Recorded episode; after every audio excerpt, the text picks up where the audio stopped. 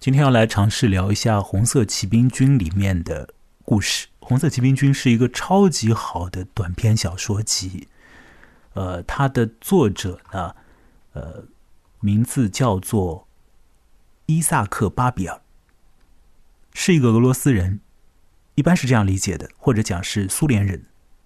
那么他出生于敖德萨这个城市，这个城市在二零二二年里面。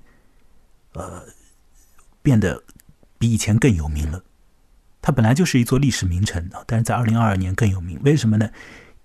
因为俄罗斯进攻乌克兰以后，这个首先开火的地方差不多就在敖德萨那里。敖德萨呢，现在呢也是呃乌克兰的一个城市吧。如果说站在乌克兰那一边，当然会这样讲啊，呃。一般大家也都是这样认为的。那在苏联那个年代里面，当然乌克兰和这个这个苏联的他们的关联是怎么样的？这些都是一些历史里面的啊，呃，一些一些问题了。我自己也并不是搞得太清楚。那我们要讲的是小说，要讲的是文学里面的事情。《红色骑兵军》这本小说集当中的故事呢，短篇小说呢，都特别的短。呃，大部分的呃文章吧都很短。我们今天尝试来看看这个短篇小说集当中的前三篇故事。这本小说集是写了一九二零年所发生的真实的历史里头的战争里面的啊这样的事情，由这个战场上面的情况。而形成的虚构的短篇小说，那么这里就有一个问题，就是说你要不要先知道一些历史的背景，再去看这个内容？当然，如果知道一点是挺好的。可是我的主张是，其实不知道也可以看，因为首先要这个文章好看啊，首先要这个内容精彩啊，对不对？首先要作为虚构的这个小说，它是能够使你觉得有意思的。这个时候，你再来去补充一些，呃，历史材料，补充一些事实上面的信息，那也许会让这个趣味度提升。否则的话，你只是想要知道一点历史信息的话，那你仅仅就是去查历史就好了，啊，查一些这个现实里面的资料就好了，也不必要看这个小说所以我现在采取的这个方式呢，就是我们先来说一说《红色骑兵军》这本小说集开头的三个故事。呃，我为什么觉得很好啊？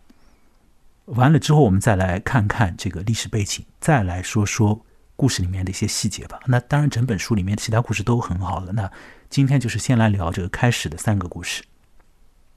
第一个故事啊，这个故事叫做印度淄博乳气河。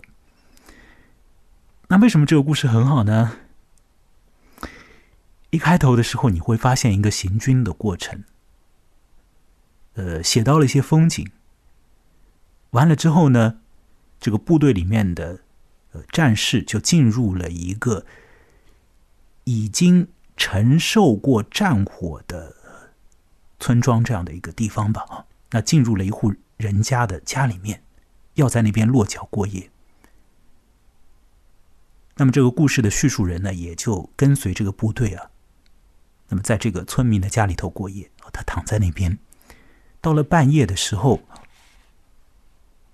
有人把他喊醒，突然跟他讲了几句话。这几句话就是，一方面让这故事里头的这个人肯定是非常受震撼，另一方面也是让读者是超级受震撼的。我想，那为什么这第一篇叫做《印度淄博乳气和》好呢？就是一开始徐缓的行军过程，给你看到一些风景啊。有一种像是很优美的，甚至有一点从容的那种感觉。到后头，突然之间，突然之间有如此之震撼的话，在深夜里面，由一个承受了战火地方的村落里面的一个女人讲出来。她讲了，也许讲了两句吧，非常的震撼，非常的震撼。哦，这是一篇很短很短的故事，它到底讲了什么？发生了什么样的情况？我们等一下来描述这个小说啊，更多的描述一下它。那第二篇的故事啊，这个红色骑兵军当中的第二篇的故事呢，有可能要比第一篇来的复杂一些或者难以理解一点。呃，这个故事呢叫做诺沃格拉德的天主教堂，讲的呢是部队呢是进入了一个教堂这个这个教堂里面的原来的负责人。已经跑路了，那么剩下来一个助手在那边，当然还有一些其他的人员也没有跑掉，留在那里。那么这个助手呢，表面上看起来就立即向过来的部队投降，可是事实上呢，这个情况呢，或许不是这样。所以当这个故事当中的呃。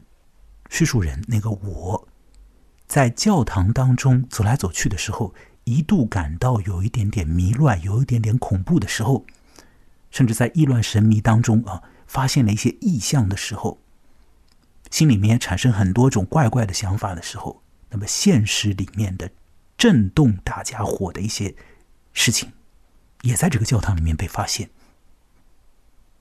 哦，表面上看起来很简单啊，就是部队过来了，那该逃的人逃掉了，没逃掉的人就马上投降了。没想到，没想到，不是这样。哦，这也是一个很短很短的故事，但是在这个故事当中，你就会看见一种啊，在宗教场所当中啊，因为一些文化背景，因为一些宗教背景，也由于主要是由于战争，使得一些人的表现他会。他会怎么样子的给你表现出来？这个叙述人他会如何的意乱神迷？而那位本来在教堂里面工作的那个教师啊，那个助理教师没有跑掉的人，他到底是一个什么样子的？有一点神秘兮兮的人物。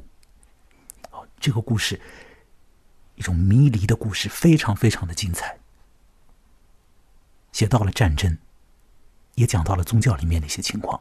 好，这个到底是怎样的一个故事？我们等一下也会再来再来展开来说一点。好，那红色骑兵军当中的第三个故事呢，名字就比前两个来的就干脆的多因为前两个里面出现一些呃这种特殊称谓的那些地名啊，第三篇故事就很简单，就家书往家里寄的那个信，是讲呢这故事里面的叙述人我。啊，他因为能够，呃，这个这个写东西啊，他他是呃一个随军记者，所以他自然会呃写文字啊，他他能够识文断字。可是呢，这些很多部队里的人是文盲，那么有一个士兵就跑过来呢，请托这位记者呢，就帮他写一封信寄回家里去。那么这故事里头的我。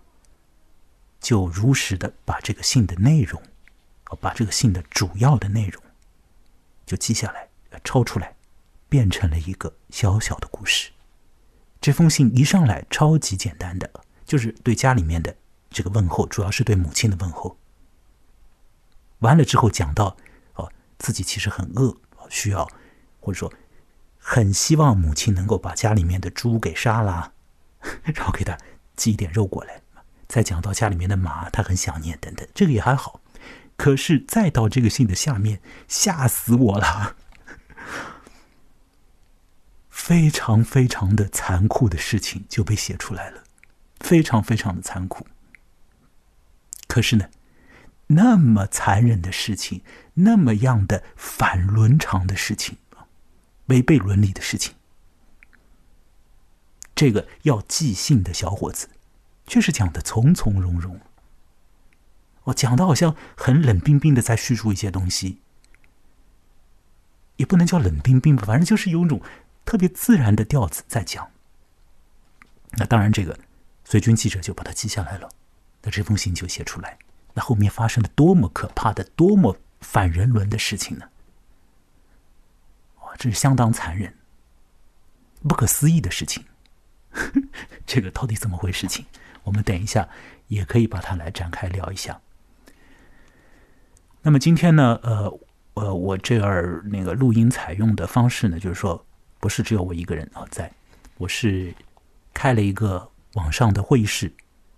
那么听我的播客节目的一些朋友，如果高兴加入这个会议室的话呢，都可以加入进来。那现在已经有几位在这个网上的连线状态。那日后如果说大家啊想要加入的话，嗯。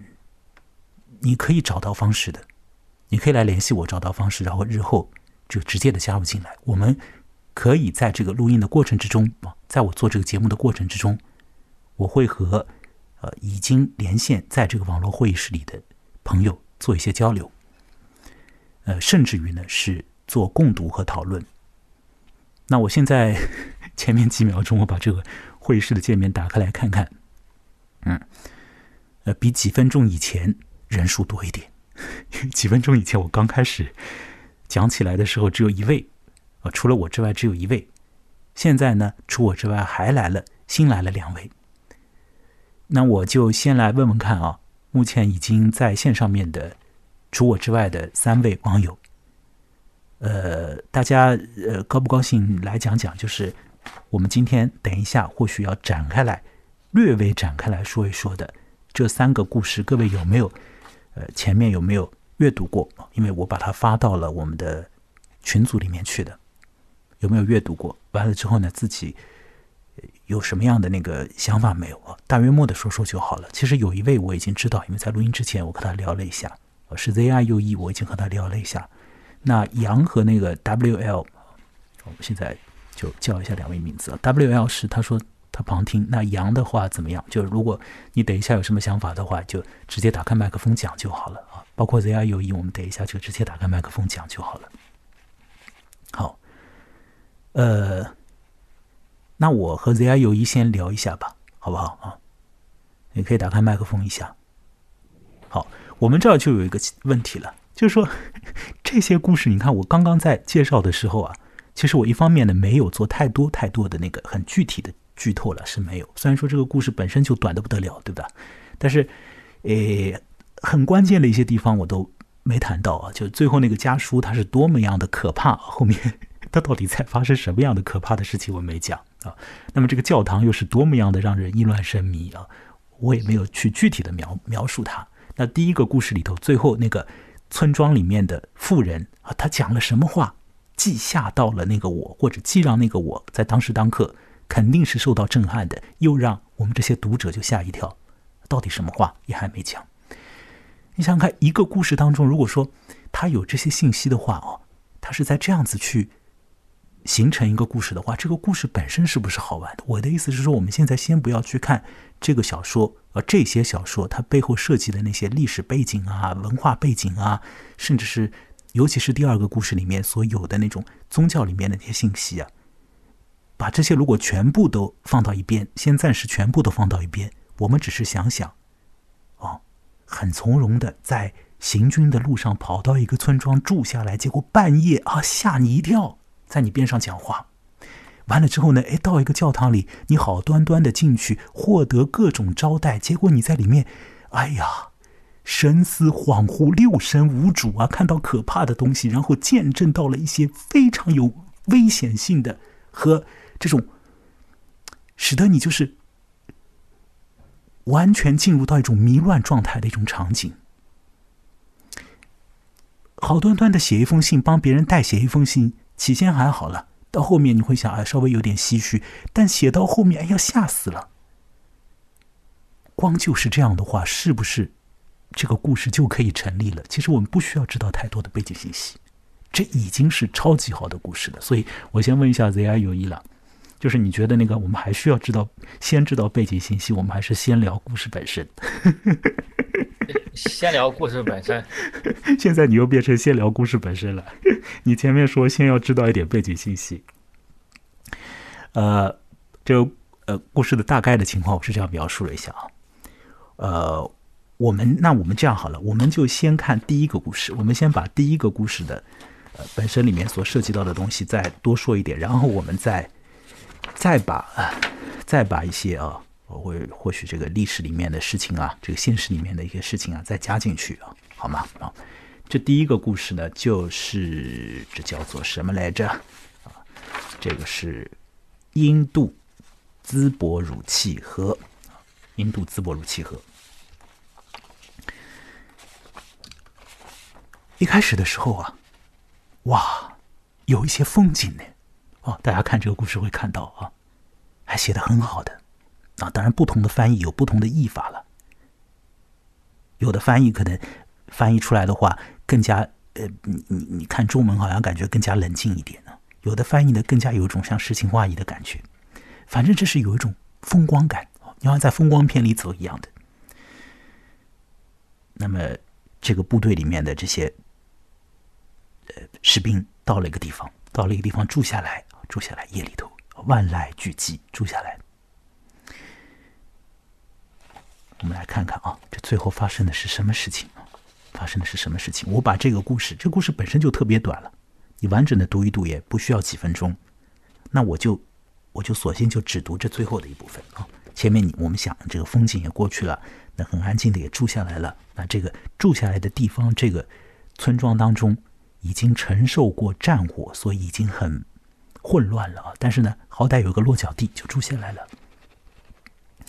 说是万籁俱寂，只有月亮用他青色的双手抱住他亮晶晶、无忧无虑、圆滚滚的脑袋，在窗外徜徉。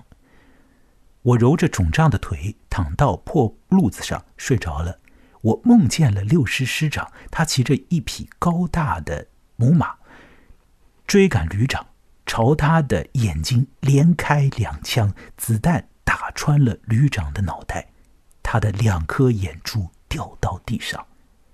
你为什么带着你的旅调转枪头？六师师长萨维茨基冲着脑袋开花的旅长怒吼道。就在这时，我醒了过来，原来那个孕妇在用手指摩挲我的脸。好，各位看看啊。这个故事里面的我，这个部队里面的一份子，他躺下来了。他躺下来以后，心神很不安宁啊，因为这就是在战争状态啊，所以他做梦的时候都梦到是这种打来打去啊，把眼珠子都打出来。他醒过来，醒过来也不晓得是被这个梦吓醒呢，还是事实上是被那个孕妇，对不对？揉醒了，摩挲着他的脸了，碰着他的脸。那这个孕妇要干什么呢？她要讲话了。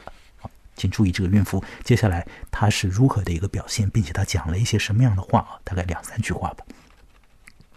老爷，他对我说：“您在梦里又是叫又是踢，我这就给您的地铺挪个角落，省得您踢着我爹。”啊，首先他这样说，我们看看他是个什么样子。这文章里面这样描写：他的两条骨瘦如柴的腿支着他的大肚子。打地板上站了起来，他把那个睡着的人身上的被子掀开。啊，这个睡着的人，我们可以知道，就是这就是他的爹了，把他这个爹身上的被子掀开。好，请注意啊，只见一个死了的老头儿仰面朝天的躺在那里，他的喉咙给切开了，脸砍成了两半，大胡子上。沾满了血污，藏青色的，沉的像铅块。老爷，犹太女人一边抖露着褥子，一边说：“波兰人砍他的时候，他求他们说，把我拉到后门去杀掉，别让我女儿看到我活活死去。”可他们才不管理，爱怎么干就怎么干。他是在这间屋子里断气的，临死还念着我。现在我想知道，那女人突然放开嗓门，声震屋宇的说：“我想知道，在这个世界上，你们还能在哪儿找到像我爹这样的父亲？”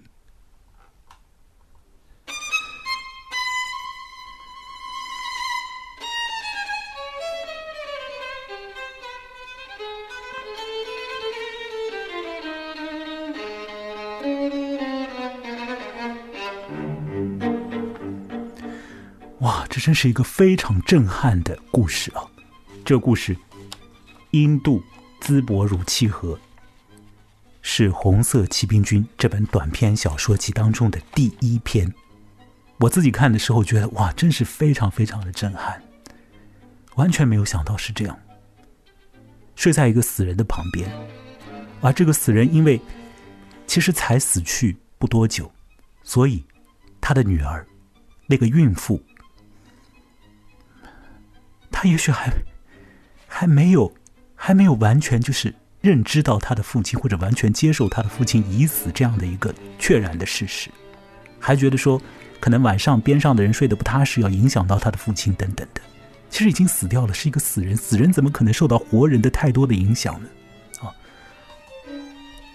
而这个女儿啊，她到最后的时候所讲的那个话，那就是一个乡村女人所讲出来的话。在整个世界上，你们还能在哪儿找到像我爹这样的父亲？当然不可能，当然不可能。还能在哪儿找到像我爹这样的父亲？那是说脸被砍掉了一半的父亲吗？也许有这个意思，但更多的是，就是这个女人的父亲。你们在满世界找吧，除了这个父亲之外，你们再找一个父亲出来。这个父亲就是那个女人的父亲，你们找得到吗？多么无知、多么愚蠢的一句话，但是是这样的震撼人心啊！在深夜里面，原来非常的寂静。原来这个女人讲话也要压低嗓音，因为边上还有很多人躺在那儿睡觉呢。这些这些这些士兵，结果到后面声震屋宇、撕心裂肺的话讲出来的就是这样。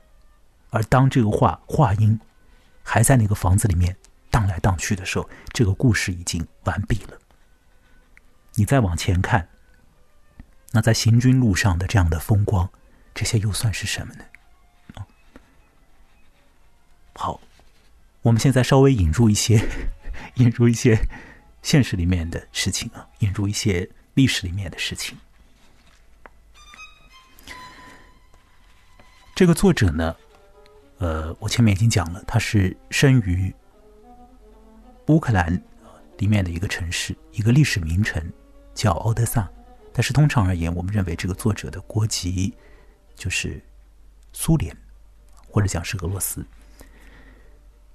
那在呃一九二零年的时候，这个世界上呢有两个政权，其实成立没有多久，一个就是苏联，另外一个呢是因为一次世界大战以后呃重新复国的波兰，因为在一战之后的。呃，一些具体的协议对于领土的这个声称不是特别的确定，所以这两个呃才来到这个世界上没有多久的政权呢，就开始发生了领土上的纷争。于是，在一九一九年，呃，大概到二零年这个阶段里面，这个网上大家具体去查一查，就会有特别清楚的这个时间会出现啊。那么，发生了这个波兰和苏联之间的战争。好那么，我们的红色骑兵军里面所讲到的这些战火啊，也就是苏联和波兰战争所引动的。那么，打仗的一方是苏联，那苏联里头究竟是到底是哪哪样的一些民族、一些人，在这个战争的战火的前沿呢？好，这边又有一个。呃，又有一个蛮需要大家知道一下，就是如果说大家要知道一些历史信息的话，那这个信息你是非得要知道一下就才好的啊。就是说，是有一群人叫做哥萨克人，这些哥萨克人呢是马背上的民族。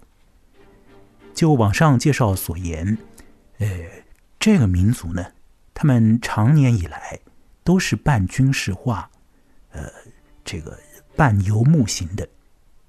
呃，一个民族，并且这个民族里面可能具体而言的话，还有很多种这个细分，但他们统称叫做哥萨克人。那这些人是很善于，就是以骑兵的方式作战。我们如果说对于这个战争啊等等这些东西啊，就是呃，就是你稍微稍微会想要去知道一些的人，那肯定知道，就是这个骑兵不是一件现在不是现代人干的事情啊，对不对？这好像是你你一两百年前的事情嘛，这骑兵。好，所以这个波兰和苏联之间的这个战争，一九二零年左右的这个战争，恐怕是人类历史上面就是有比较多的骑兵投入的，这是最后一次的战争，有可能是这样。那具体到底是怎样的？那个网上有可能也查得到。反正我好像之前看到一个信息，大约摸是这个样子。那么这群哥萨克人呢？他们的血液里面，他们的这个文化里头，就有这种骁勇善战的一面，所以打仗对于他们来讲，大概就是一件比较自然而然的事情。在他们的民族文化当中，除了投入战争，除了投入这种肉体性的对抗之外的，其他那种文化的养分啊，大概就比较的少一点。尤其是相对于另一个民族来讲，另一个民族是什么呢？犹太民族。我们这个故事里面的我啊，我们这些故事里面的我吧，就是整本《红色骑兵军》当中的我，就是一个犹太人。照理来讲呢，这个犹太民族和哥萨克民族之间，本身也是彼此就是大概是不会怎么样对盘的，因为他们就是。在一定程度上，就是站在两个位置上的这个族群，哥萨克族群就是那种很肉体性的，而犹太人呢，大概是很多时候是他们会想很多事情啊，他们的这个民族的文化的这个积淀里面有很多很多的呃这种这种养分呢，都不是说你是直接靠身体啊去打打杀杀这样子去做的。所以我们想想现在的这个我们这个地球上一个叫做以色列的那个地方，他们是怎么打仗的？大家可以约略的，就是想象一下啊。他们也打，但是他们打的方式大概用一些别的方式，就不是冲上去就直接来那样的。但哥萨克人他们是比较肉搏型的，呃，骑在马背上这样。那么在犹太民族当中，我们当然也知道，这是一个对于我们现在这个这个世界啊，对过去的世界以及现在这个世界都是影响很大的。对不对啊？那有这个，呃，圣经旧约啊，从他们那边来，犹太教之后再演变出来的这个基督教。啊，当然犹太人是呃，如果他们是信犹太教的话，那那当然就是不会去认为这个基督教里面所讲的这个基督，对不对？他是一个救主，就不会这样认为，就不会相信这件事情啊。这个我们到等一下这个故事的我们要讲的故事的第二篇。涉及到教堂的那个故事里面，可能这个信息还要再谈一谈。好，红色骑兵军当中的叙述人我呢，他就是一个犹太人，他还是一位犹太书生。让他做的事情，在这个部队里面做的事情呢，就是一个记者，他是一个随军记者。那么我们可以想见了。这样的一个身份啊，在那种把肉体就当成武器来使用的这样的一个民族、这样的一个部队里面，我不要说格格不入吧，但是这种组合方式就有一点，也也有点会产生一些效果，是不是啊？在现实里面，在一九二零年的时候呢，我们这个《红色骑兵军》的作者。也就是伊萨克·巴比尔呢，他真的就是被分配到了哥萨克的部队里面，然后呢进入到了前线去。那这个前线在哪里呢？当然就是在苏联和这个波兰之间的有争议的那个地方，就去随军去参战去了。那么伊萨克·巴比尔个人的性情，他是一种什么样的性格的人？显然。如果你给他一些武器，再给他一些笔，让他做挑选的话，他当然就去握笔呀。他就是那种性情的人，他当然就去翻书啊，写东西去了。他未必要杀人呢，未必要冲锋陷阵啊，他大概没有这样的一个志愿和理想的。无论是从呃他的这个民族性情当中来讲，还是从他个人的性格上来讲，他恐怕都不是这样。但他偏偏就被安排到了，就被分配到了这样的一个部队里面去。那么自然的，这位作者伊萨克·巴比尔这个人啊，在现实里面的这个人，以及他写的《红色骑兵军》里面的我这个形象，和现实里面的部队里面的其他同袍，那么在和小说里面的这个虚构世界里面的其他这个哥萨克的这个骑兵，他们的相处。你可能也会成一些的问题，那么这个在红色骑兵军当中的一些故事里面，大概也会有体现。但我们在呃今天我们所聊的这个开篇的三个故事当中，这个还没有没有呃这这方面的体现。好，那么这个上面所讲的呢，就是一些呃现实历史里面的一些背景的一些信息。这信息我前面也已经讲了。啊，你通通都不知道，也还是可以看这个小说集，因为这个小说集本身就是非常非常精彩的文学的这个呈现，不必要知道，呃，这种具体的现实的历史里面的这种缠结的东西。那么，如果你要去知道一点的话呢，那要知道的就是这是一个骑兵部队，这骑兵部队当中有一个比较不能够完全融入在里面的犹太人。有一个书生气质的人，他现在在部队里面，他必须得去投入到这个战争的前线。他的所见所闻，就浓缩成了我们现在的这个红色骑兵军里面的，就高强度的这种故事。而这个故事的这个烈度，这是非常非常的高啊，超高烈度的故事。那像是这种短篇小说，其实。特别特别容易看的了，我个人是觉得。那有人会觉得说有点有点呃不太容易看，可能是他会在想我是不是要知道很多历史信息啊？我前面也讲了，不必要知道很多。那有人会想，呃，另外一个问题，呃，觉得这个可能有点不太容易理解接受，就是说有的故事好像没头没尾啊。你比如说前面第一个，呃，叫做印度淄博呃乳契河嘛，那好像好像没尾巴，这个哪儿能找到像我爹这样的父亲呢？就结束了。那就是找不到啊，当然找不到就结束了呀。怎么找啊？我觉得已经结束了，你没有必要再去追问说，那会不会这个部队帮他找啊？是不是把他带着走啊什么的？你爱脑补就脑补吧。但是，这不是这个文学再要表现的事情了。让这个女人在寂静的夜晚，有一点点搞不清楚他父亲到底有没有真的完全死透的这样的，还把他当成活人这样来看待呢？当然，他也不想影响到这些。呃，如果在那个战争里面的话，那应该是和他站在同一个阵营里面的这这伙士兵。呃，既不想影响这伙士兵的休息，也不想干扰他父亲的灵魂，对吧？所以低声细语的想到后面，突然之间深圳乌语，这是多么好的一种表现。那前面你在想那个。被他弄醒的那个士兵，也就是我啊，那个随军记者，他做梦梦到的，就是别人眼珠都被打下来，这是多么的残忍的这个战争里面所会发生的惊恐的梦。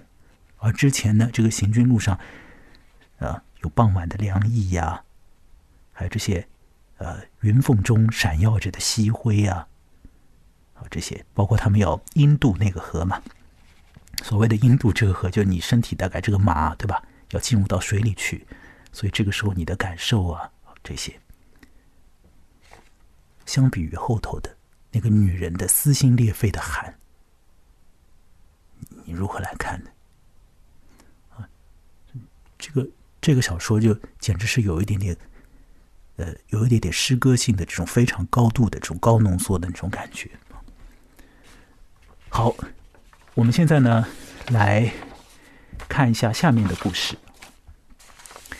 呃，我不知道到这里的话，就是我们大家现在在场的，要不要稍微再聊两句啊？就是在网络连接里头的，我们来问问看，那个如果不是旁听的话，杨还有 ZIUE 有什么要说的吗？WL 显示旁啊，杨说吧，嗯，太好了，你来说，嗯 因为我在录音嘛，我需要有些人参与进来。一起聊。好的，好的，嗯嗯，故事很精彩。那个说实在话，那个之前因为听过这个，但是嗯还没有来得及细读，因为也是就像刚才那个木兰说的，可能会觉得跟战争啊什么的有关，就会本能有点抗拒。然后刚刚翻了一下，就是你第一个故事就。真的是就是很反转，我就想起海明威的那个，嗯，叫什么印，呃，印第安营地，印第安营人，对不对？就是最后也是那个，就是这个死亡来的特别的突然，然后前面都非常诗意。我印象比较深刻的就是那个色彩描写，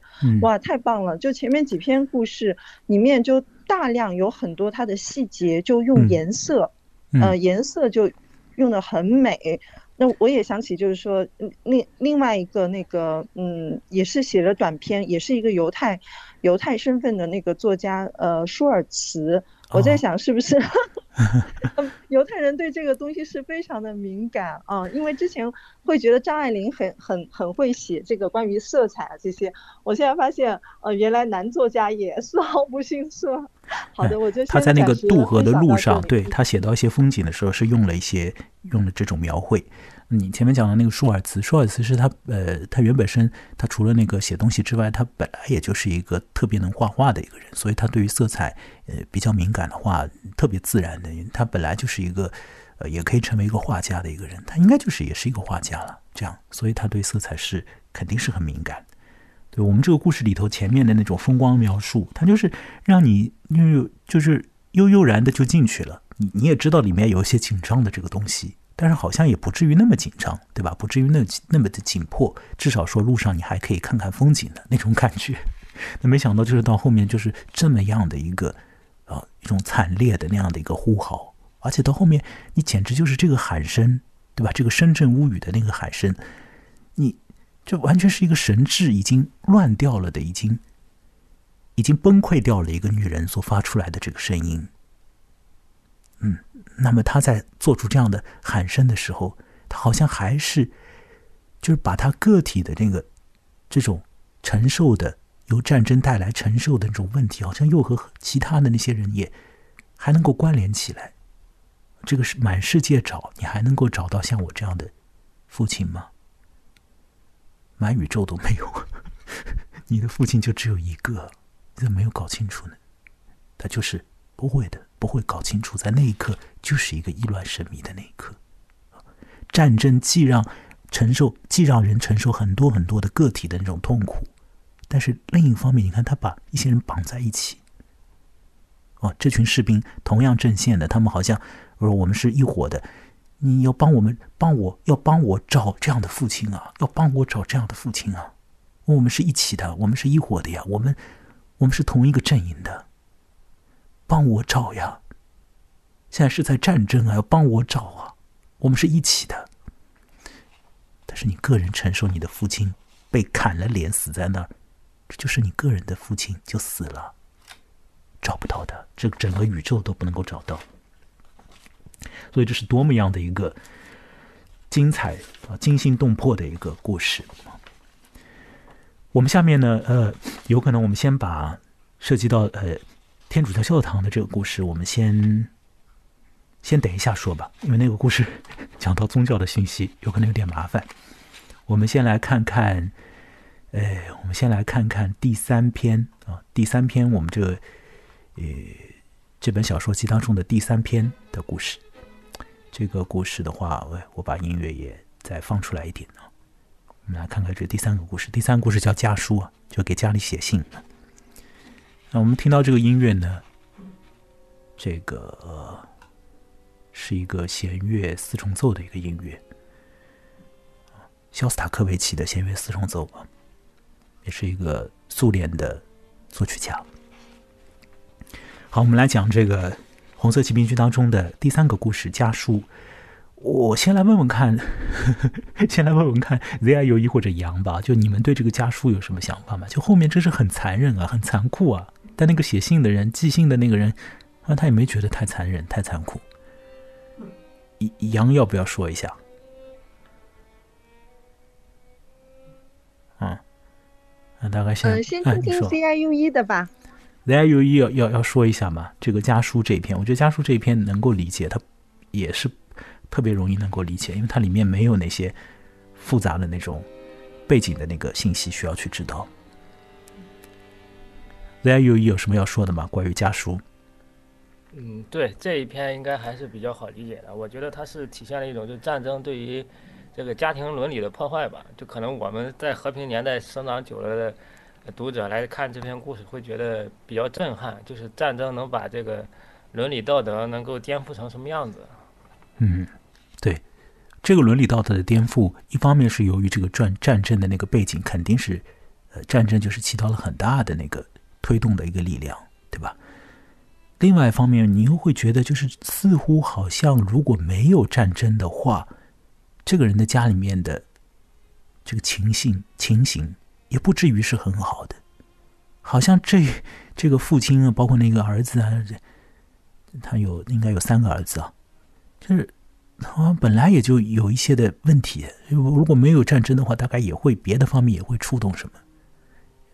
而我看的那个故事的时候，你除开那个就特别特别反伦理的那一面，我只是看到有一个父亲和他的三个儿子起冲突这样的，你就让我想到那个卡拉马佐夫兄弟。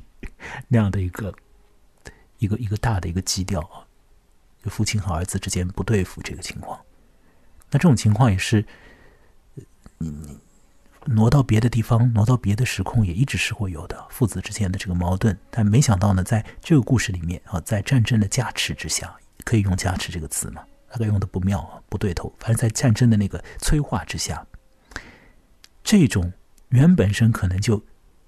在父子之间必然会有的难以摆脱的那种矛盾，居然会炸裂到这样的一个程度。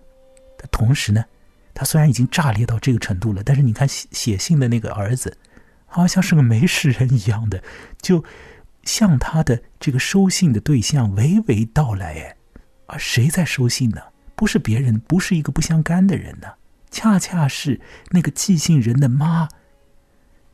恰恰是一家子的人啊，他居然那么娓娓道来，讲出来如此之残忍暴烈的事情。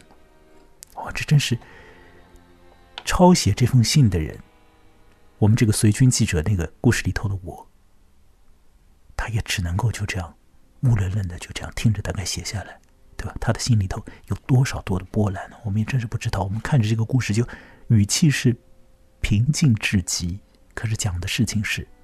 恐怖之极了，他这个信寄出去的那个那个感觉是不对头之极。好，我来说说这个信的一个具体里面在发生什么。啊，包括羊有什么现在要说的也可以说一说。哦，现在又有 Jimmy 加入进来，我们现在已经在聊家书这一篇了，我们前面已经聊了挺多了。那我现在继续讲下去啊，我就先把 Jimmy 那里静音一下。好。那这个家书里头他写了什么呢？啊，这个小士兵要写什么东西呢？一开始的时候就讲的就很平淡的，完了之后呢，讲到自己肚子饿，虽然说这个部队也到了好像是还可以的地方，但是呢军粮不足，所以肚子饿。那希望这个收信人，也就是妈妈啊，希望妈妈能够把家里的猪给宰了。完了之后寄点肉来，当然这个指望，我想他恐怕也是落空的。又写到想念家里头的一个动物，啊，前面是说把猪宰了，后面立即就想到家里头有一个动物是心心念念记挂着的，一匹马，想到那匹马，问问妈妈那个马怎么样了，要杀猪，又惦念着马，完了之后呢？他就想讲到了他的父亲，还有他的哥哥，把他的父亲和他的哥哥那边的事情告诉他的妈妈。讲的是什么？讲的是他的父亲啊和他的哥哥都是在部队里面的。完了之后呢，说是这个父亲啊叛变了。哦，他怎么个叛变呢？我们因为知道啊，前面也讲了一个历史的背景。就这个一九二零年，苏联才成立，或许也没有多少时间嘛。那么，有一些人，他活在那样的一个政权底下，但他可能过去更有荣光的年代，更加有呃这个这个他更加年轻的那个年代，不是在苏联这个政权底下活的。所以他现在怎么叛变了呢？他有一点想要回到过去，他大概把过去的那些行头拿出来，把过去的身份拿出来，他要活在过去的那个身份里面。他不要再做苏联部队下面的一个兵士或者一个军官，他现在要在，他现在要做俄罗斯帝国下面的一个当时年代里面的他的那个身份，那个警官，大概是这种意思的那个叛变啊。所以发生的事情是怎样的呢？这个父亲就和家里面的他的那个儿子之间产生了问题，产生产生了这个矛盾的。那么。结果呢？这个父亲呢，就把他的一个儿子给杀掉了。那么是怎么样的一种杀掉呢？你简直是不可想象啊！居然是一刀一刀的割，直割到天黑。也就是说，用凌迟的方式把他的儿子给杀死了。随后啊，把他这个儿子杀掉以后呢，他的二儿子。大概就一直惦念着这个事情，那他有父亲也就逃掉了之类的。那后来因为这个战争的缘故，这样打来打去的，后来也应该是把那个父亲又给找到了。找到了以后呢，看到那个父亲是什么个样子呢？说他的性子就是很倔，啊，他已经把他的红胡子也染成了黑色，想要掩人耳目这样的了，但还是被。被找到了，被找到了。那么他的儿子？他的一个儿子和他的父亲之间呢，就发生了一些对话啊。我来把这个部分来读一读，各位来听听看，是就又平静又残忍呢。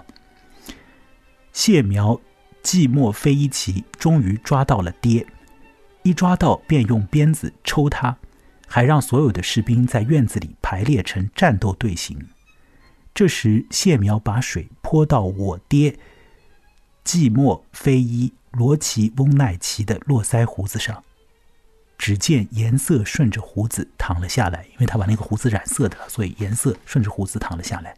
于是谢苗问季莫菲伊罗奇翁奈奇：“爹，落到我手里好受吗？”“不好受。”爹说：“我要遭罪了。”于是谢苗问他：“那么费尔多尔呢？他落到您手里？”叫您一刀刀宰割，他好受吗？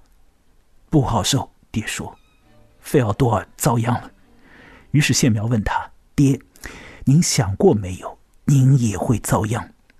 没有。爹说：“我没想到我会遭殃。”于是谢苗转过身子对大家说：“可我想到，要是我落到爹手里，您绝不会饶我。现在爹，我就来结果您的性命。”这时，季莫菲伊罗奇翁奈奇便冲着谢苗破口大骂，又是骂娘，又是骂圣母，还扇了谢苗一耳光。就在这时，谢苗把我支出院子。所以，亲爱的妈妈，叶夫多奇亚，费奥多洛夫娜，我没法给您形容爹是怎么给结果掉的，因为我给支出了院子。就是这样。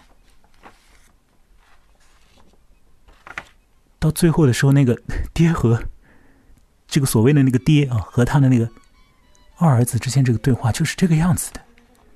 这是审犯人还是怎么样？还是一种有多么大的那个夙愿呢？啊，没有名堂的这个交流，最后到底在交流什么东西？啊都是互相之间要得到一个什么样的一个答复才满足呢？那就把它结果掉了。怎么给结果掉的？希望不是凌迟吧？应该不是。那把那个小儿子给支走，而偏偏这个小儿子居然还怎么样呢？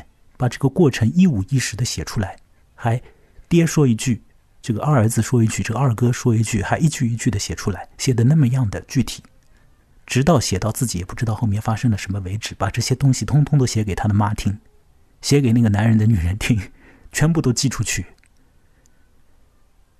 这个是，这是怎么回事情啊？他难道觉得说，这里面的这种杀戮，这里面的这种违反人伦的事情啊，我们一般认为违反人伦，我相信绝大绝大多数人都会觉得这是违反人伦的。但是这个小年轻好像觉得，就是一件用平铺直叙的方式叙述一下的事情，告知他的母亲。哦，那前面那个猪肉对吧？寄来妈怎么样了？问一下。现在说哦，爹把大哥凌迟杀掉了，二哥把爹抓出来，结果了。怎么会是这样的？啊，这个信写完以后，这个小士兵就把这个信呢，就紧贴在怀里，这样抱着就走了。那这个代笔的人就问那个小孩啊，问那个年轻士兵说：“你爹很凶吗？”这个小孩说：“我的父亲是条恶狗。”我相信这个小儿子应该是很小的一个人。年纪应该很肯定很轻啊！我他的父亲是条恶狗，那母亲好些吗？啊，这个记者问那个就是也代笔的那个写信的那个人问啊，母亲是不是好些？母亲还可以啊。要是您有兴趣，这是我们的合家欢。于是这个合家欢就拿出来给他给那个这故事里面的我看一看。那我们可以看到这个合家欢上面的景象啊。就大家也可以想得到的啊，也没有什么稀奇的，很普通的一户人家。他把一张磨损了的照片递给我，上面照的有季莫菲伊奇·库尔丘科夫那个腰圆膀粗的警官，戴着一顶警官制帽，一部络腮胡子梳得整整齐齐，笔直的站在那里，高高的颧骨，一双淡颜色的眼睛，虽然有神，却显得愚昧。他身旁的竹椅上坐着一个瘦小的农妇，穿一件加长了的上衣，长着一张肺痨病患者那种发亮、怯生生的脸。墙边紧挨着外省照相馆里那种土里土气的、会有花和鸽子的前景前，耸立着两个小伙子，身材高大的出奇，呆头呆脑，大脸盘、爆眼珠，泥塑木雕似的站着，好像是在听听训。这是库尔丘科夫家的两兄弟菲奥多尔和谢苗。就是这样。那这个故事也是，他的很大程度上的那种，呃，效果，就是在于他这个信啊，就写的那个，就叙述语调就就就太一般了，就用这种很一般的那个口气啊，写着自己的情况。完了之后写到父亲怎么回事了，把哥给把大哥给这样杀掉了，那二哥又怎么样把父亲结果掉了。结果之前这样一来一回的讲着这些话，啊，没没当没把他当一回什么事情一样的，那实质上是一个很可怕的事情啊，对不对？好，这是这个家书这个故事。我们下面来看看红色骑兵军当中的第二篇故事。第二篇故事呢，是会又会涉及到一些现实里面需要去。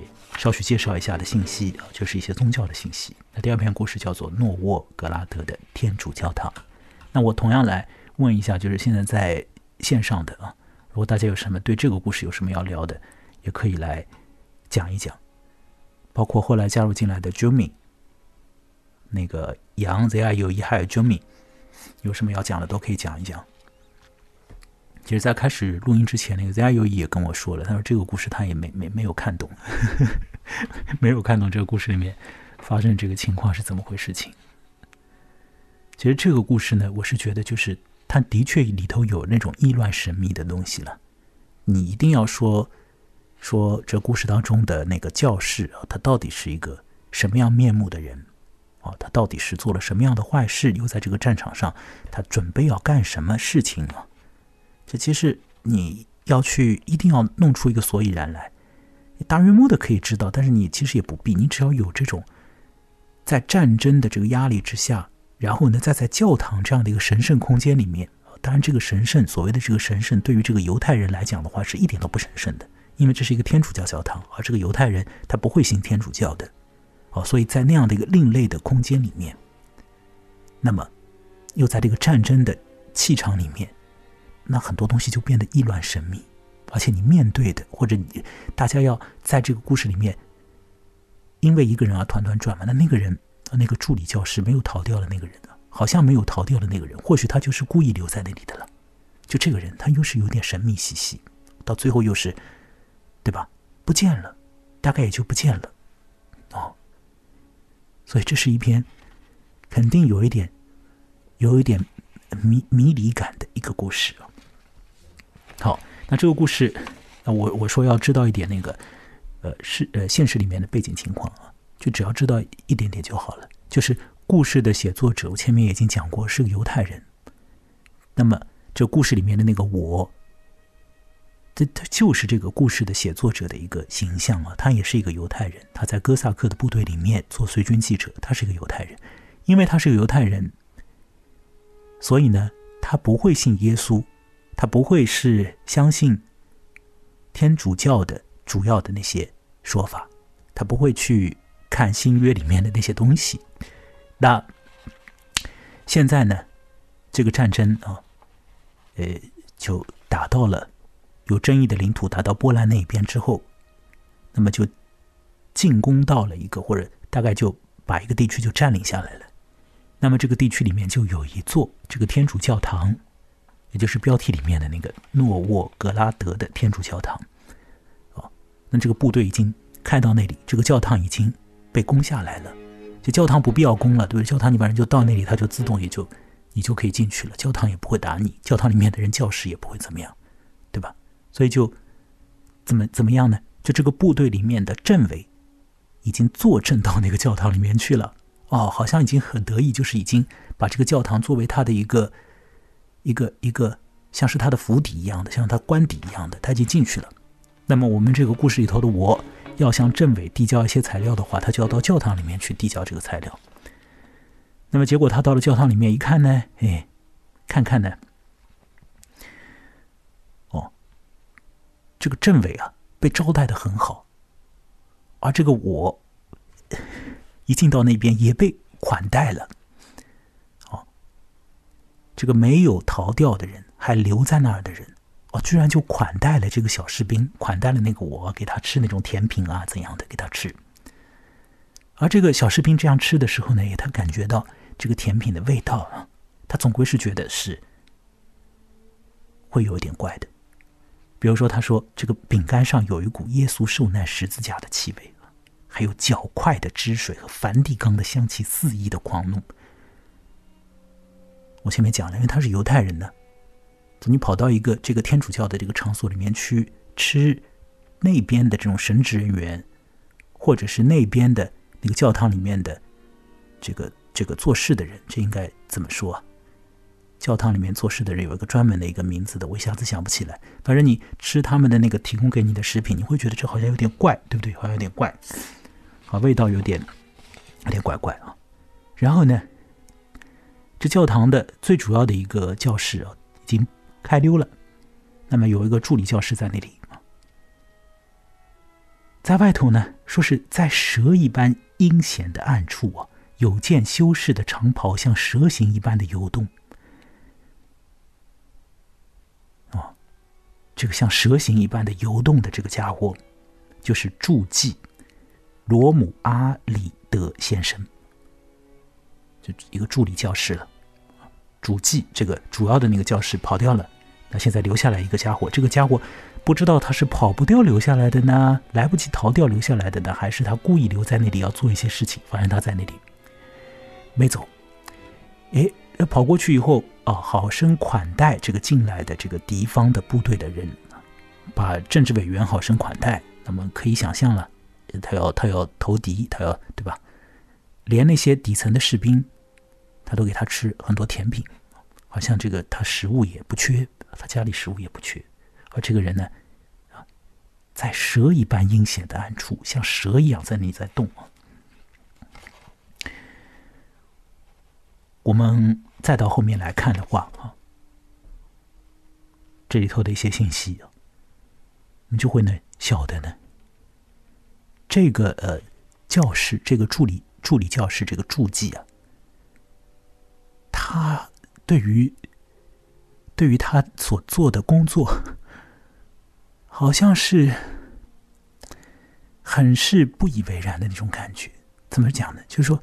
照理来讲，他做这种宗教工作，那应该要毕恭毕敬了，对不对？虽然说现在是一个战争，这个已经压境了，但是他是神职人员，还得有点这样的身份在里头。起之时，他大概就是嘴巴张开来都会说自己宗教里面的那个污言秽语的东西，哦，没有这种恭敬的感觉。那么也会呢，好像是只说说那个，也在天主教的世界里面存在着很多这种污秽的这个事情。他还像讲笑话一样的就讲出来，他这个小说里面具体写的，你看啊，说呃呃，而阿姆呃而罗姆阿里德谄媚的这个呃俄语呃语词啊，是吧？这这这词有点稍微有点怪啊，则听得我筋骨为之酥软。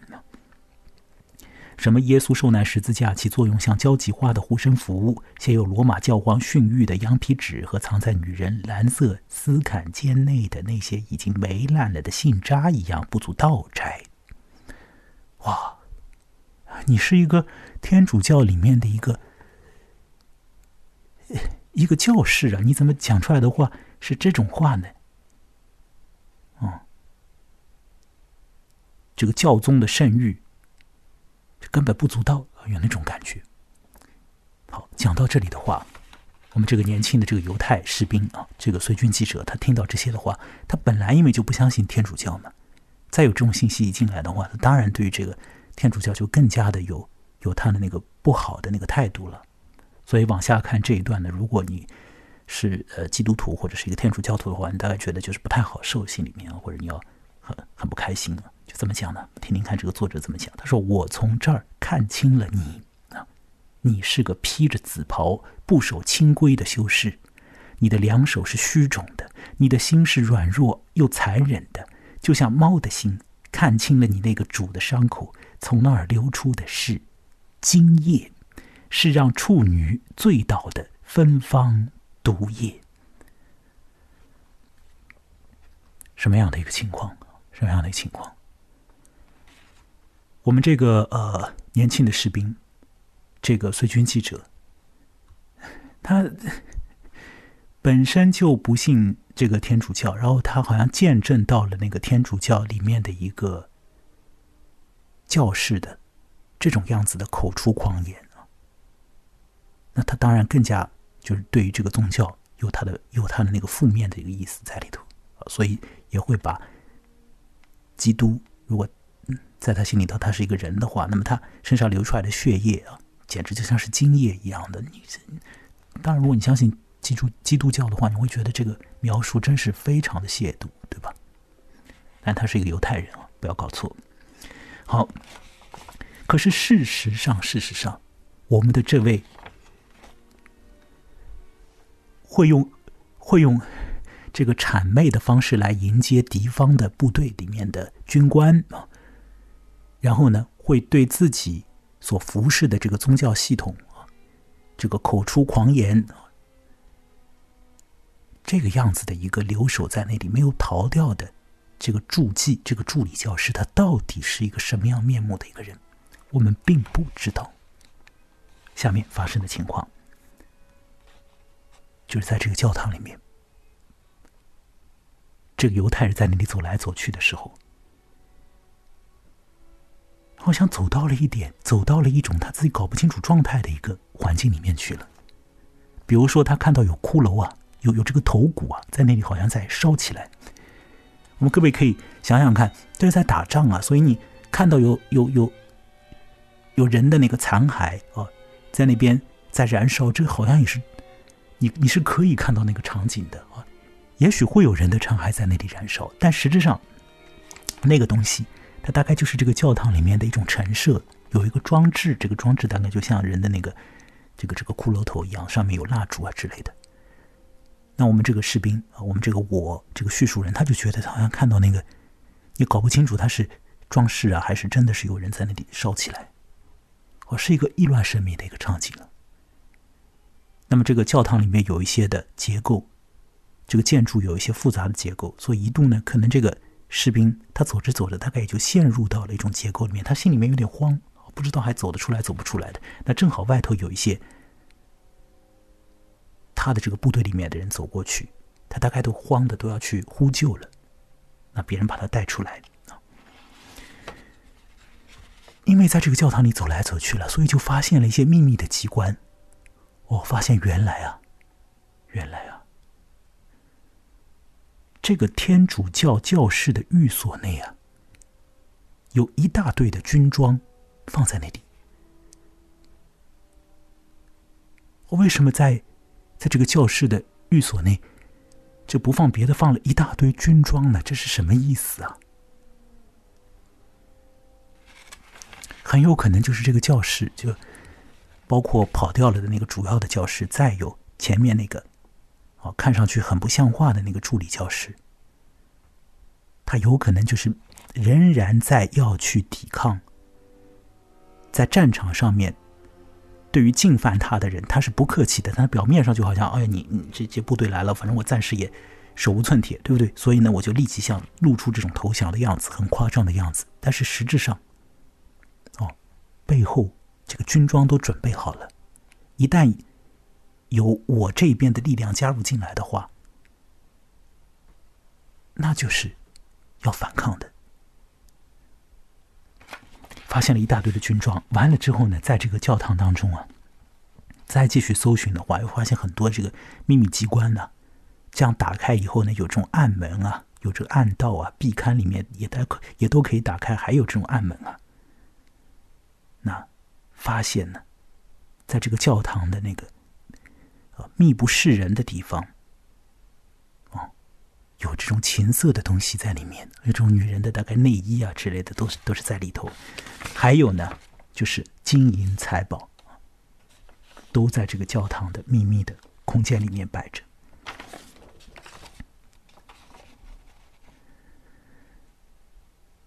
就是这样。后来我们聚在政治委员的屋里数钱，金币落成了一根根柱子，纸币堆成了一方方毯子。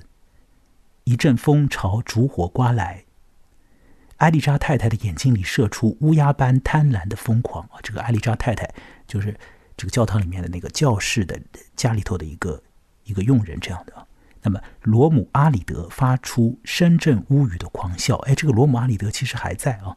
发疯了的打中人罗巴茨基先生狂乱的敲着钟，乱鸣的钟声没有一刻停歇过。走，我对自己说。离开这些个叫大兵诱惑的一个劲丢媚眼的圣母。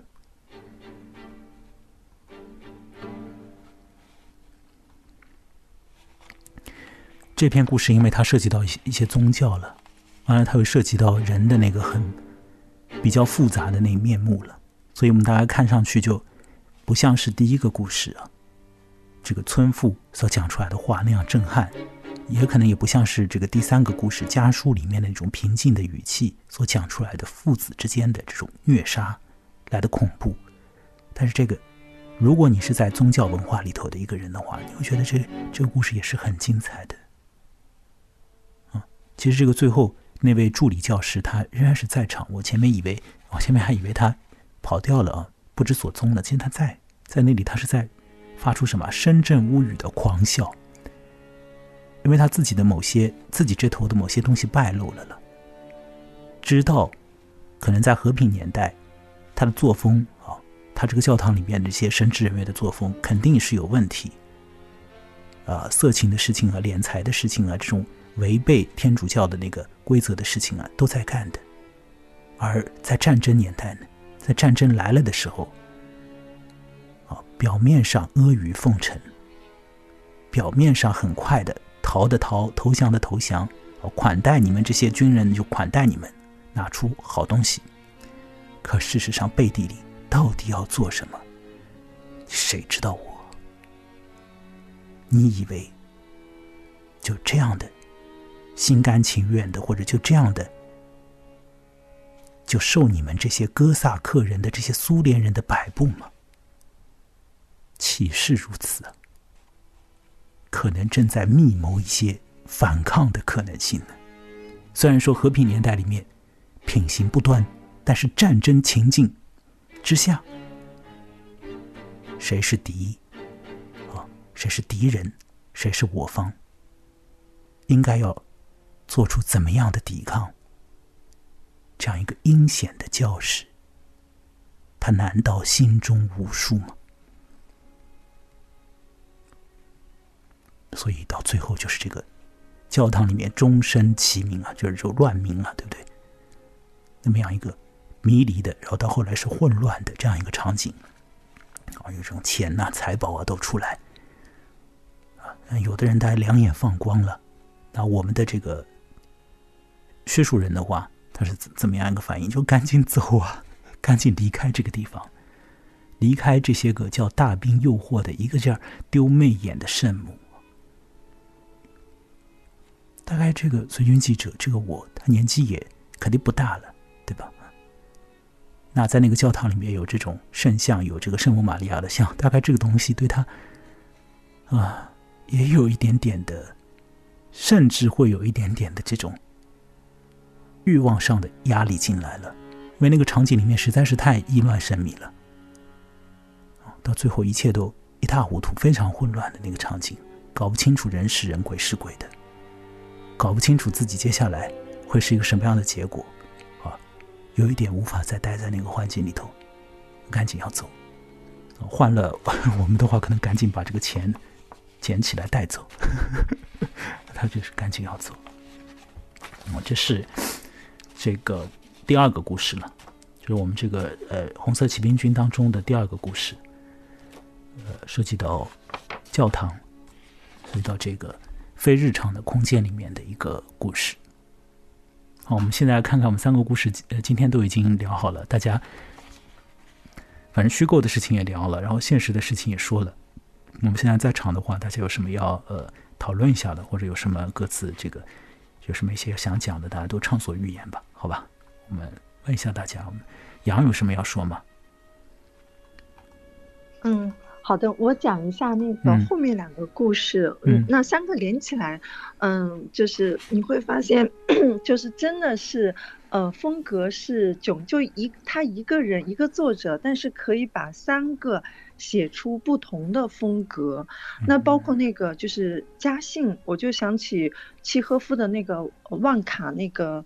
呃，也是他给他爷爷写信，刚开始就是让我感觉就是是一个，就像你刚才说的，他可能年纪也不大，对吧？就是很纯真，嗯的这样的一个小孩子，然后讲述的这种，嗯，就是我们旁观者看起来其实是很惊悚、很很痛苦的，但是可能那，嗯，那为什么他会用这样的这种？笔调，那其实就是细思极恐啊！就也许他他就在这样的环境下生活生长，他可能就是说也也已经司空见惯，包括他妈妈可能也知道他父亲是什么样的人。可能在我们这个环境里面，我们这个文化有点难以想象。但是如果嗯，可能就是说看多一点文学作品，那他也就是说也能够体会，嗯，就是这种其实这种呃。我们说这种家庭的关系，或者是一种，当然它也叠加了战争啊，或者是这种政治的这个政见的不同啊，这种嗯是父子相残的这种，其实是有的，就是就不是所有的家庭，我们说都是很和睦的，对吧？是有些家庭他也是就是跟仇人一样，可能感觉就按照我们东方的传统来说，可能就是因果嘛，对吧？那就是这个，但是他。对比是叙述，又是那种小孩子很纯真、很单纯的这个眼光，看上去，嗯，真的这个我觉得只有文学才有这样的一种效果。对，那刚才第三篇的那个教堂，嗯，那基本上你解读的也很精彩，就是我感觉就是确实就是说你说的这个词迷离，他就把这种里面的那种，嗯，感官上的这种，嗯。感觉描就第一篇是颜色，对，还是相对来说比较冷静。然后第二个就就描绘的这种很 sexual，然后或者是那种其实有一种异域风情，对吧？嗯，就就很迷离，很这种，就是他把那个氛围，对，就是就是表现的非常非常的精准，太厉害了。我觉得这个也只有这种文学才能够体现出来的这种，比如说他的嗅觉。呃，味觉，然后这种触感以及心理的描写，哎，以及这种比喻，这种流动的，那我就感觉在读最后一篇的时候，感觉就好像有有一种幽灵啊，是啊，是啊。哎，在对，在就是有这种飞的这种感觉哦，太太神奇了。嗯，对，好的，基本上就是这呃分享到这里。是，ZI 有有什么要说的？等一下也可以说一下。对他这个三篇，我们刚刚杨说那个呃风格上有点那个不一样。诶，实际上是他那个叙述的那个切入的那个方式有点不一样。他写信嘛，是帮人代笔，他肯定要就是遵照别人的那个口吻语气来把这个信给誊写出来，对吧？或者就是就记录下来了。但他整体上，实质上这三篇的那个风格，包括这整个《红色骑兵军》里头的那个风格，相对来讲还是比较的稳定的。就这个作者，他是一个有他特别特别有个性的那种强劲的那种声音。你说他是很现实的吗？那确实也很现实，但这个现实里面又有那个你你心里头的那种混乱的那个东西也加总进去。然后呢，他也不做这种评论啊，不做这种阐释，就是把这个气氛给你给呈现出来。整体上的那个气氛，整体上的那种叙述又很快。当中，你因为我们看上去有一些外国人的名字大概长一点怎么样？但实质上，它整个那个叙述实际上是很快的了。就这样一就这样马上的就进行下去了，啊，整体的那个篇幅又压缩的那个很浓缩，那呃多多少少尤其像是教堂那片呢，有一点像是没头没尾那种感觉，啊，就到一个场景里面这样一通发生完了之后赶紧走那种感觉，但里头的那种像幽魂一样的呃，然后呢这种很爆裂性的东西啊，最后那个深圳屋宇的大笑啊，然后那些钟的那种混乱的那样的冥想。这些东西，这这简直是这个。你如果是你想象那个图景的话，你想象成他如果拍成一个影片的话，那是一种什么样的那个效果？那个导演他要怎么样呈现那那个那个气氛？实际上是很爆裂的那个东西。那那个教室到底是个什么面目？我们其实也讲不太清楚，是好是坏。那当然，一般情况下，和平年代它大概就是一个。呃，没什么道德的一个人吧。虽然做教师，但是现在这个战争年代又不好说。说他到底这个，他当时是在准备要干嘛呢？也都不清楚。他，他大概自己也都已经迷乱掉了。也许他要找一个机会啊，要怎么样？但这个机会你可能也不会出现。所以他在那个环境里面，他自己大概到后面也吃不消，所以神经也有点疯掉了那样。哦，那被你们揭穿了，被你们。看见一些这个秘密军装啊，还有财宝啊，那那那当然就这个疯狂的一面就索性就完全外化的显现出来。三篇故事当中，就将第一篇的那个开场的那一篇，实际上是最容易进入的，对吧？也也是，呃，不需要什么样的这个背景的资料的那个辅助，就是马上都能够感觉到里面的那个情况的。我自己读的时候也是被第一篇就是完全就带动进去了。呃，非常非常的那个精彩。后面所讲到的那个村妇的那种话，从轻到响，从一个好像还很镇定的那样的一个感觉，到后来完全是，你可以讲他是在胡言乱语，但是又又是又是这种情感浓度是如此之大的那个话，哦，所以这是这是非常的冲击人。我们看，呃，ZI 有有什么话要说吗？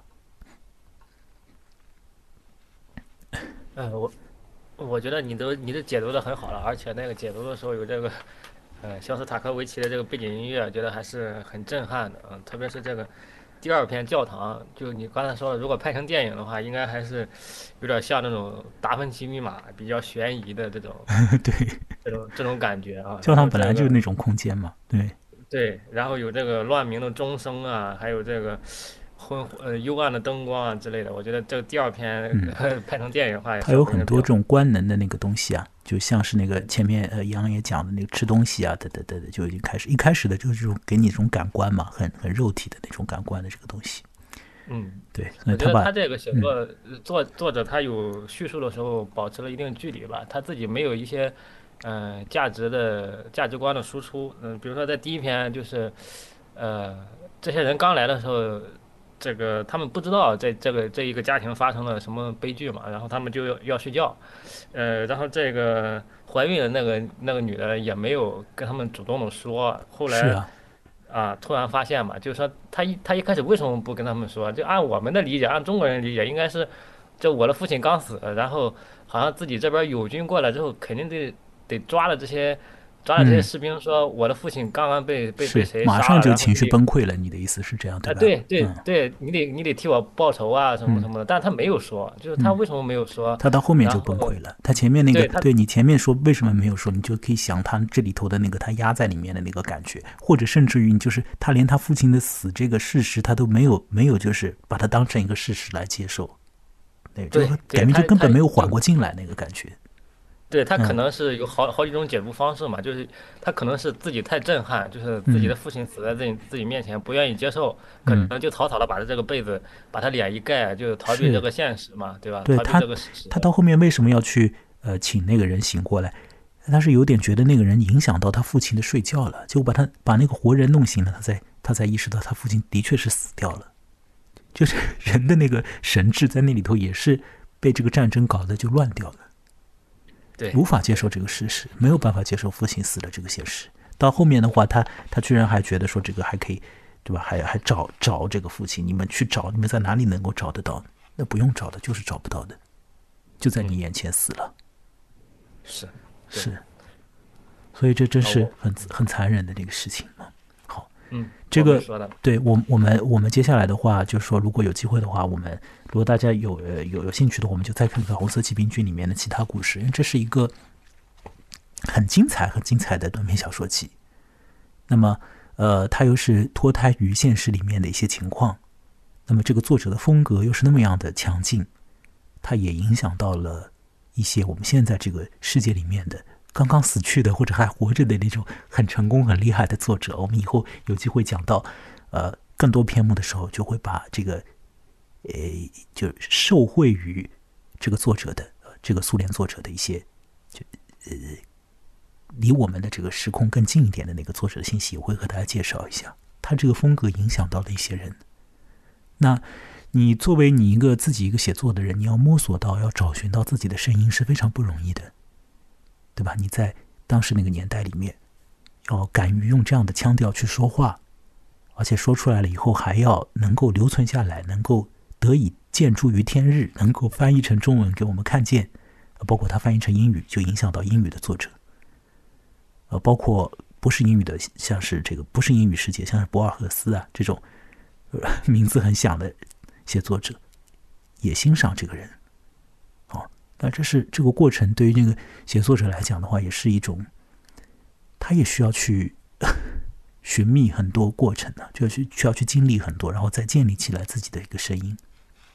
我看网上介绍是说，他写到《红色骑兵军》的时候，他感觉就是自己明白了自己可以用这种腔调来写，可以用这种方式来写，他觉得就心里头就很定了，因为他以前写的大大概就模仿别人啊或者怎么样，他觉得不是不太是一个满意的。到这里的时候，他觉得自己可以了。那也就是从这里开始，那别人觉得他不可以嘞。有那个军队里面的人就看到这个东西之后，就觉得说：“你怎么可以写这样的东西呢？把这个作者给我找出来，把他枪毙。”那在那时候呢，就是由于我看网上的介绍，由于这个高尔基的保护。对于这个作者进行了一些保护吧，所以他就没有因为写《红色骑兵军》这个故事集而就被枪毙掉。但是呢，后来这个苏联这个呃发生了这种政治清洗，那么在这个政治清洗的过程之中，就这个人就被抓起来了。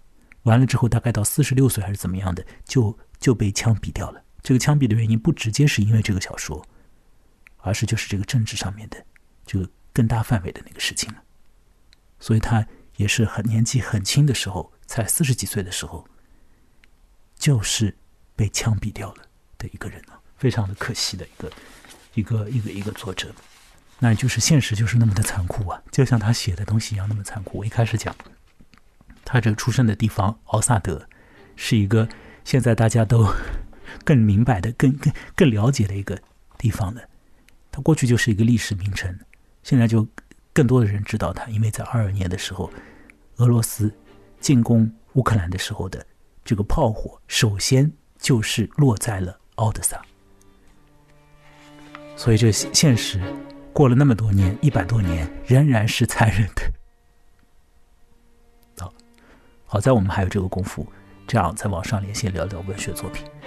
文学作品里面纵使太多可怕的东西，但是啊，我们还是可以用这种欣赏的方式啊，用这种玩味的方式去看，对吧？那如果是我们看一个历史材料，看一个现实里面的东西，那真的我自己老实说也不敢看。我们今天先进行到这里啊！大家如果要联系我的话，赶紧来联系我啊！我的联系方式就已经写在了大家可以看得到的地方。如果看微信公号的话，微信公号上面底下有文字，就可以有我的微信私号，大家来联络。那如果听播客的话，你播客的播放界面当中拖一拖，点一点，也可以看到文字信息。在文字信息当中也有我的联络方式。可以用微信私号来联系我，对吧？你加微信公号当然也好，但是你直接联系我就更好。直接联系我的话，我们以后就就就邀请你直接来参与连线。那参与连线的话呢，就是大家也如果说觉得这个事情有有意思、有价值的话，就大家看着给一些资助就好了。我以前是定一个确定的金额，但现在想想也也可定可不定，就反正大家如果高兴的话就支持一下。如果呃自己也是。呃，需要 需要去注意一下这方面的，那就也也就你来就单纯的来参与参与的话，我也是高兴的，好吧？那我还是需要就是说一些现实上的帮助，所以说大家如果有现实上的帮助的可能的话，那非常好。那然后大家一起来玩，我们下一次的话呢，可能还会看这个呃红色骑兵军，但有可能也会稍微就换一下风格，因为。呃，这有些东西也太残酷了，是吧？我今天是看了一个由童话故事改编的一个故事，还蛮好玩的。所以下一次如果有可能的话，也聊聊换换风格，聊聊像是童话之类的东西，有可能也是一件好玩的事。我们到下一次再说了。我们现在继续来听肖斯塔科维奇下乐四重奏第八号，呃，这是第四乐章啊。我们在这个音乐之中结束我们今天的呃我们在网上的连线，包括这个播客的内容。好我们今天就进行到这里了，在连线状态里面的各位，大家可以随着音乐的进行就自由退出就好了。好，谢谢大家，再会。